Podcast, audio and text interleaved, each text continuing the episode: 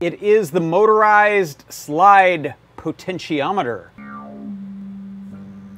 But you can see the cool thing is we can play around and then let go and get back to our preset position there thanks to the, the motorized fader. We can also go to other presets. So if I click my encoder, I can go to a different preset. Hit another one, and these are just four positions that I've pre-programmed. I've set up my rotary encoder as a direct control there, so you can see as I turn the rotary encoder, I'm changing the position of the fader.